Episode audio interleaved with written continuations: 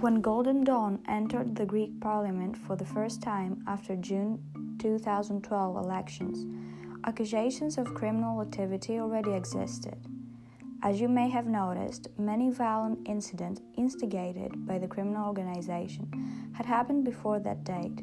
Some have been described in previous episodes, and many more would follow. However, the organization's members, and apparently a large part of their voters, dismissed such accusations as an urban myth. What was the most frightening, though, was that it was the actions of Golden Dawn as an organization collectively.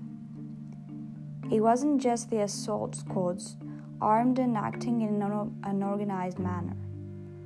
It was also the action of smaller groups or individuals involved in Golden Dawn. Individuals who would implement principles that the organization liked to call ideals in their everyday lives, even if they were not accompanied or guided by their leader or other members superior in the Golden Dawn ranks. Especially in such cases, the role of the victims was crucial.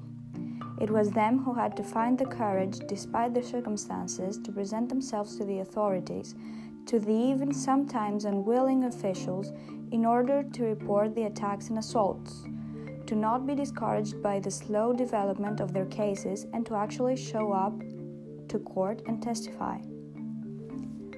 According to Thanasis Kabayannis, lawyer of the civil action against Golden Dawn, a major role was also played by an unsung hero. Some passerby, some neighbor who opened the window due to the screams, someone who happened to be sitting on a branch close by. The testimonies of these people, who could have easily walked away or closed their window, were decisive in securing convictions.